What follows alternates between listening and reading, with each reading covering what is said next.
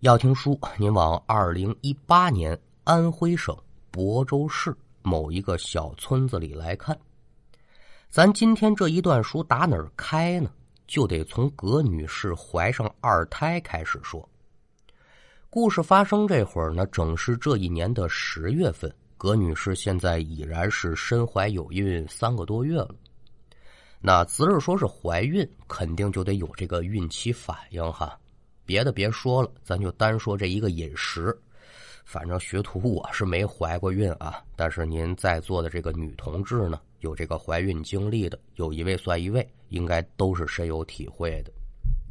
毫不夸张的说，葛女士全家就为了能让这个孕妇吃得好、喝得好，说忙活到二半夜那也不新鲜。这不吗？就咱说话这一阵儿。一顿饺子可算是把葛女士的胃口给吊住了。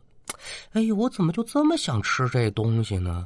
猪肉大葱的啊，西红柿鸡蛋的，听说还有那个带鱼馅的也不错。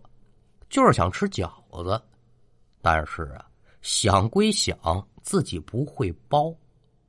婆婆整在外地回不来，丈夫白天上班，家里可就一个公公。公公虽然说吧是会做饭，但这特殊时期也不能说保证顿顿做的都那么合胃口。当晚辈的自然是不能挑理喽，所以有心呢就给自己妈妈念叨念叨。心中如是想着，电话可就拨过去了。这说来可不巧了，妈妈整在外地，也不在家。人虽然不在家，但这饺子怎么样啊？必须得吃，闺女。你二姨在家了，你让她给你做。前两天我俩通电话了，她还念叨说想你了，正好趁这机会呢，你去你二姨家住几天，娘俩呀亲近亲近。咱就用这葛女士自己的话来讲呢，这二姨是除了自己妈妈之外最疼自己的人了。两家离得也不老甚远的，二十多里路，十多公里。按说也巧。二姨平时呢是在外地务工，赶上婆婆身体不老好的，所以这二姨可就没出门，在家是一心一意的伺候婆婆。你说要是没有这茬原因的话呢，这娘俩还真就碰不上面。这边电话打过去，二姨一听，哟，怎么着？外甥女儿要来，赶紧的，赶紧的，心中很高兴，再三嘱咐她：“你呀，多拿点衣服，在家里呢多住几天。”末拉了的时候呢。还补了这么一嘴，过几天呢，这村里有大席吃，你来了呢，正好跟着我一块儿。葛女士是只顾着早点跟自己的二姨见面，可以就没问到底上谁家吃这大席去。这边挂断了电话，把去二姨家的事情与自家公公讲明，收拾行李妥当，葛女士带着三岁大的儿子，名字很好听，叫佳琪。可就前往了自己的二姨家。燕路无书来到二姨家之后，亲人相见，自然是有说不完的提及话，道不尽的人情。当然了，还有那热气腾腾的饺子。好家伙，想你想了好久了啊，终于吃到嘴了。赶等吃饱喝得之后，按现在钟点来说，晚上八点多钟，有心说洗漱一下就睡觉。但也不知是白天的时候，这小佳琪是吃了什么不干净的东西，这小宝贝儿呢就开始闹肚子。这边把孩子领到院外的厕所前，有心说呢，让孩子自己去厕所方便方便。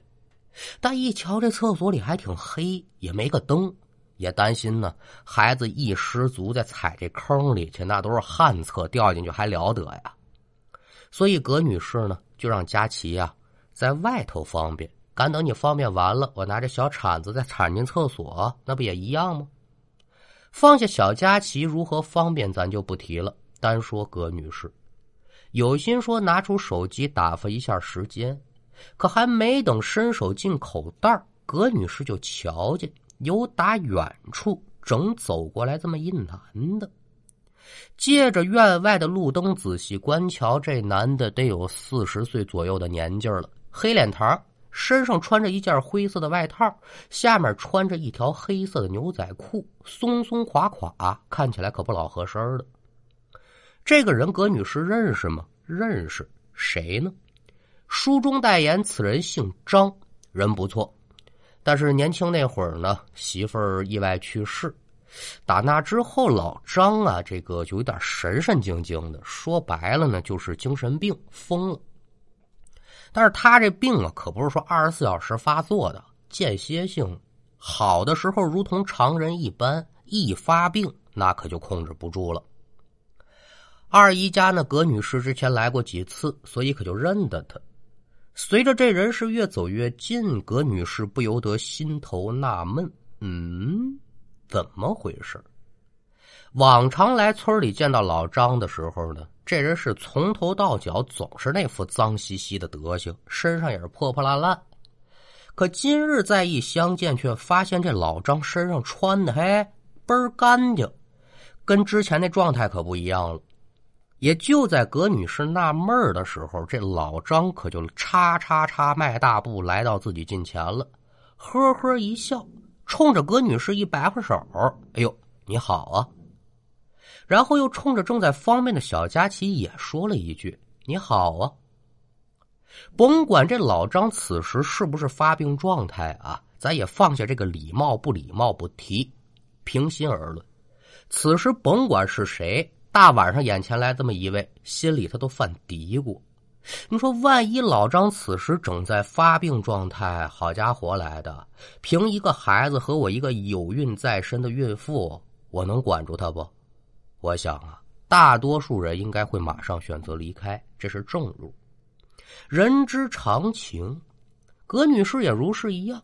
老张这边话一说完，葛女士回以微笑，下意识的可就领着这没方便完的小佳琪往家里头走。再次返回到家中，这二姨早就睡下了。遇见老张这事儿呢，葛女士也不可能说把这二姨扒拉起来，来来来，老太太，我跟您说一事儿，没这样的。这事儿可以就没提。把儿子收拾干净之后，搂着孩子上床睡觉。睡可是睡，但这一觉睡的可是太不消停了。仙儿做梦，梦里边葛女士是右手牵着小佳琪，她也不知身在何处。不但如此啊，葛女士就发现自己左手呢还领着这么一小男孩，说是领着呢，其实就在怀抱，年纪也就一岁不到，看长相不认得，嗯，谁家小孩？也就在葛女士纳闷这是谁家孩子的时候，就瞧见这老张突然出现在脸前了，还是刚才那副打扮，脸上笑呵呵，瞧见葛女士可就张嘴说了。你好啊，也不等葛女士回话，老张又接口说：“哎呦，这刚见面没多大一会儿，你这就俩儿子了？”葛女士连忙解释说：“哟，老张大哥，您怕是误会了，您瞧见没？这大的是我儿子，怀抱这这这不是我的，我也不知谁们家孩子啊。就算生的话，我也得生个女儿，不是吗？”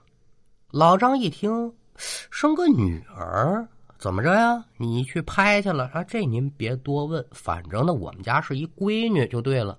哦，生生个闺女。呵呵我且问你哈，再生个儿子行不行啊？您听他这话啊，他问你再生一儿子行不行？那自然是不行的喽。为什么不行？咱先抛开这个性别鉴定，咱不谈啊。抛开所有的压力，咱也不说。葛女士的想法很简单：我儿女双全，那多好啊！这是很多家庭梦寐以求的事情。一见这葛女士一口回绝，老张又是笑呵呵。那既然如此，闺女，嗯，那你这是个小小子，你把这孩子给我吧。说着话，老张可就把葛女士怀中这孩子给接过来了，一扭身人走了。葛女士眼瞧着这老张大哥把人给抱走了，越走越远。哎呦，你说也不知是谁家的小孩这领不丁的给我抱走了，我这心里还挺难受似的。哎，就跟失去了什么挺重要的东西似的。紧跟着，这人可也就醒了。醒来之后，葛女士只感觉一股尿意上涌，这边是连忙穿衣下床，来到院外的厕所方便。感觉这尿意挺浓，但是你要说真去的话呢，这个排水量它也挺低的。再次回到屋中，刚躺下不到一分钟，又是一股尿意上涌。没办法啊，接着下床上厕所方便吧。结果跟刚才一样，还是没嘛玩意儿。但这身体的反应就是憋尿憋到极点的状态，太难受了。就这么说吧。来来回回，他足足折腾了好几十趟，赶等到最后呢，把睡梦当中的二姨可就给吵醒了。一问之下，把二姨吓得不轻啊！哎呦，我的孩子，你你这怎么的了？不是二姨，我没嘛事，我就是想上厕所。您说这事儿在科学上或者从医学上来讲有没有根据呢？有。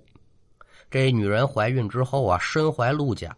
随着胎儿在子宫里的不断生长呢，这个子宫充血，它就会压迫膀胱，膀胱的储存能力就下降，这会有尿频的感觉呀。尤其在头三个月呢是比较明显的啊。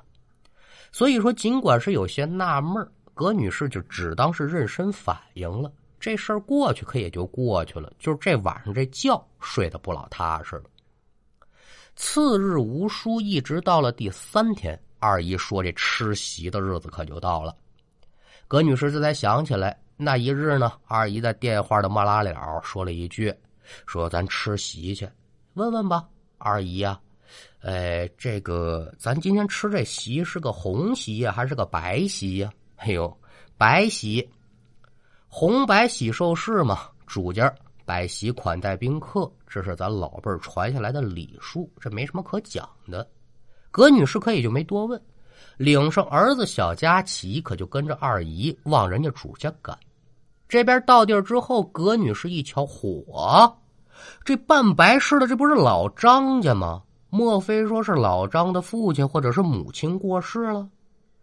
为印证心中的猜测，葛女士可就来到了灵堂一侧，就想瞧瞧供桌上这遗像摆的是谁。好家伙，不看是还则罢了，看罢之后，吓得葛女士可得说是三魂离体，七魄升天。这人好悬，没有一屁股坐在地上。您就得问了。这遗像上是谁呀？那还用问吗？非是旁人呐，正是那鹤夜之间，葛女士在厕所门口以及梦中瞧见的老张大哥。根据当地的习俗，人去世七天之后，主家呢这才摆宴来款待宾朋。也就是说，老张七天前就过世了。那既然如此，三天之前葛女士晚上遇到那老张大哥，可就不是活人了，而是他的鬼魂。这可也就解释了为什么他的身上这么干净。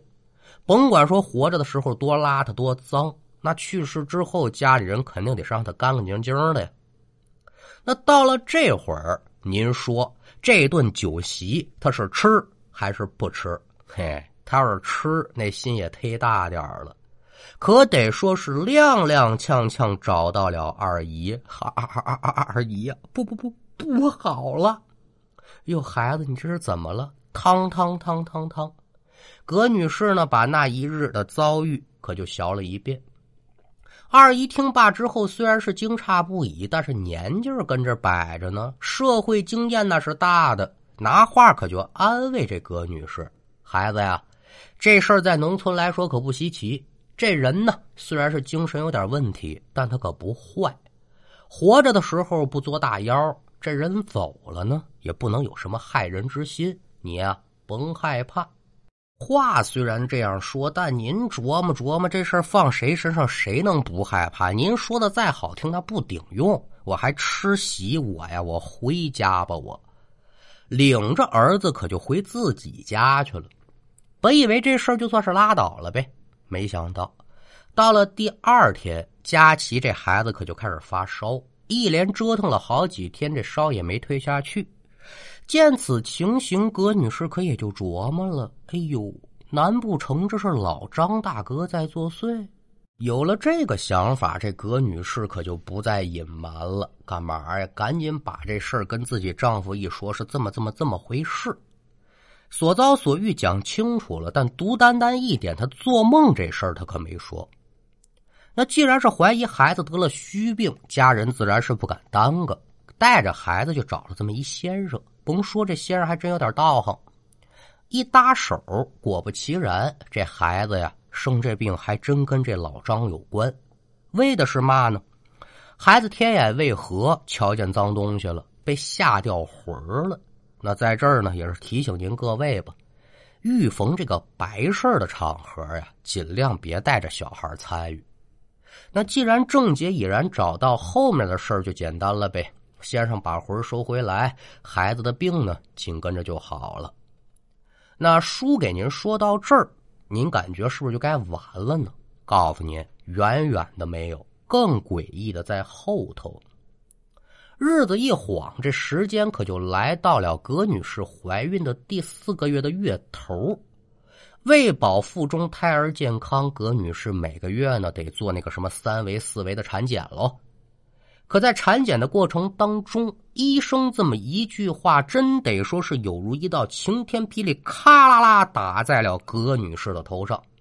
医生说了：“你肚子里这胎儿啊不动了，而且从羊水的浑浊程度以及胎儿的大小来看，你这孩子在一个月之前。”就停胎了，您说什么叫停胎呀？就是死掉了啊。